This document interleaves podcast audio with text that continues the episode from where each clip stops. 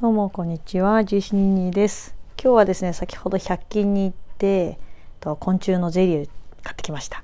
えっと我が家ですね3代目のカブトムシが生まれまして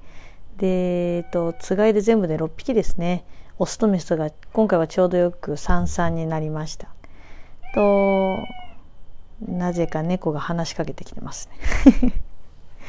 えっとそのうちですね2ペアはと保育園にですね寄付しまして今一番元気そうなオスとメスをペアで飼ってますまたこの2人から卵が生まれたら育てようかななんて思ってるんですけれども下の娘がすごい虫がダメみたいで去年はもう赤ちゃんだったのでちょっと意識がなかったんですけれども今年はあの言葉が喋れるようになったんで「虫怖いの!」って言って号泣してまして子供のタンスの上にカブトムシ置いてあったんですけれども虫が怖すぎて着替えられないということなのでちょっと遠くのキッチンの方まで持っていくね。あの慣れてくれるといいなと思いますけど虫嫌いだと一生大変ですからね。あのギャギャ言いながら虫と戦わなきゃいけないので少し好きになってもらえて少なくとも気にしない程度になってくれるといいなと思うんですけれども今のところアリンコもダメなので。うん。まあ、生まれつき虫が嫌いなんてこともあるのかななんて思ってます。うちは家族がね、全員虫が全然大丈夫なので、あの大丈夫なものかなと生活環境的に誰もギャーギャー言わないから大丈夫かと思ったんですけれどもなんか嫌みたいですね。面白いですね。人間も個性があって、えー、今日はですねと前回動物園のお話をしたんですけれどもそれであの新しいアップデートがありましたので皆様にお話しようかなと思います。あのペットとは関係ないんですけれどもこの前動物園に行った時にアプリダウンロードしておいたんですね。あの動物園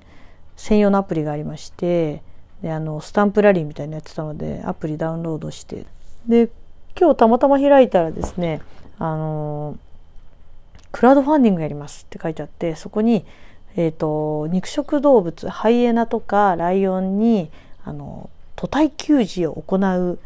ののクラウドファンディングをします？って書いてあってあ初めて知る言葉だなと思っていろいろ調べたんですけれども屠体っていうのは、えーと、害獣駆除等で駆除されたと鹿やイノシシ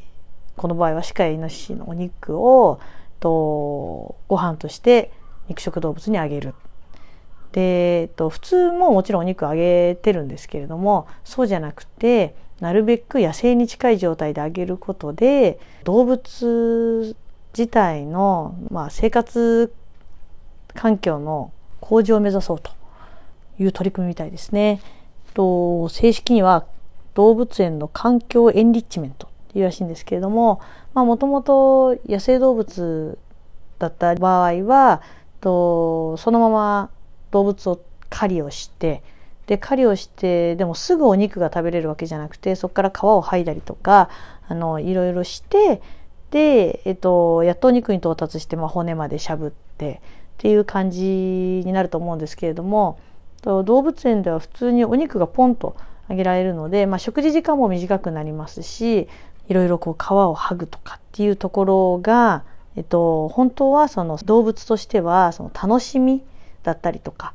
にあたるのでそういうところがと普通のお肉を給仕することで失われてるんじゃないのか。で自然に近い状態でお肉を与えることでそういう精神的な喜びだったりとかそれに伴う活動量だったりとかが増えるんじゃないのかっていう取り組みで海外では結構行われてて良好なデータが出てるみたいなんですね。うちの県ではどうも鹿とかがですね農作物に与える影響が多くてかなりの頭数駆除されてるみたいなんですね。でそのお肉を有効に使ってと動物園の動物肉食動物もと生活の質が向上してとさらにそのいつもは破棄されてしまう鹿なりのお肉をと大切に使いましょうと。ただその鹿の肉そのまま揚げていいわけじゃなくてやはり寄生虫の問題とかウイルスの問題とか、えっと、そういうのもありますので、えっと、加工が必要みたいなんですね。実際はと、まあ、内臓を取り除いて、本当は内臓にも栄養入ってるんですけど内臓っていうのはとても寄生虫の規制が多いので内臓をきれいに取り除くっていうこととあとは低温で加熱することでお肉に含まれているウイルスや細菌なんかを殺していくと。なぜ低温かっていうとあんまり高温でやると毛とかが抜け落ちてしまうみたいなんですね。本物の形が損なわれるのでなるべく低温でその元々の形で、えー、と給仕されるみたいですね。私が見た画像は全て頭部も取り除かれていたの頭も取り除かれていたんで、まあ、頭部を落として内臓を取って、まあ、毛の生えた状態でっていうことでと動物園の他に水族館でもですねあの白熊さんなんかが、まあ、北極熊ですかね。とイノシシのあのお肉を食べたりしてると写真もありましたけれども飼育員さんから言うといつも見せない表情を見せているっていうことで嬉しそうだとかっていうような表現もありますしあの一般の方からしても残酷だと思うかどうかっていうことに関しては8割ぐらいの方があまりそうは思わない。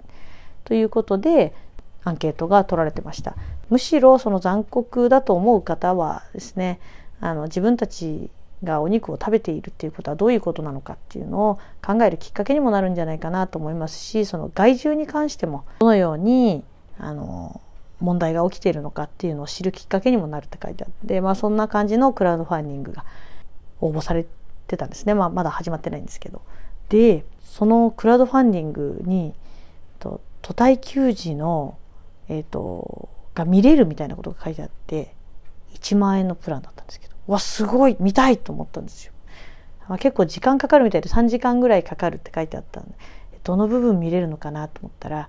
残念ながら YouTube だったんですね。あー生で見れるなら1万円払いたいけど YouTube かと思って YouTube だったらまあなもうちょっと、うん、なんか動画動画あるのかわからないですけど見なくてもいいかなって。まあもしね生で見れるんだったら娘とかにも見せてあげたいななんて思ったんですけれどもあのどうしようかな。でもまあ寄付してもいいかな。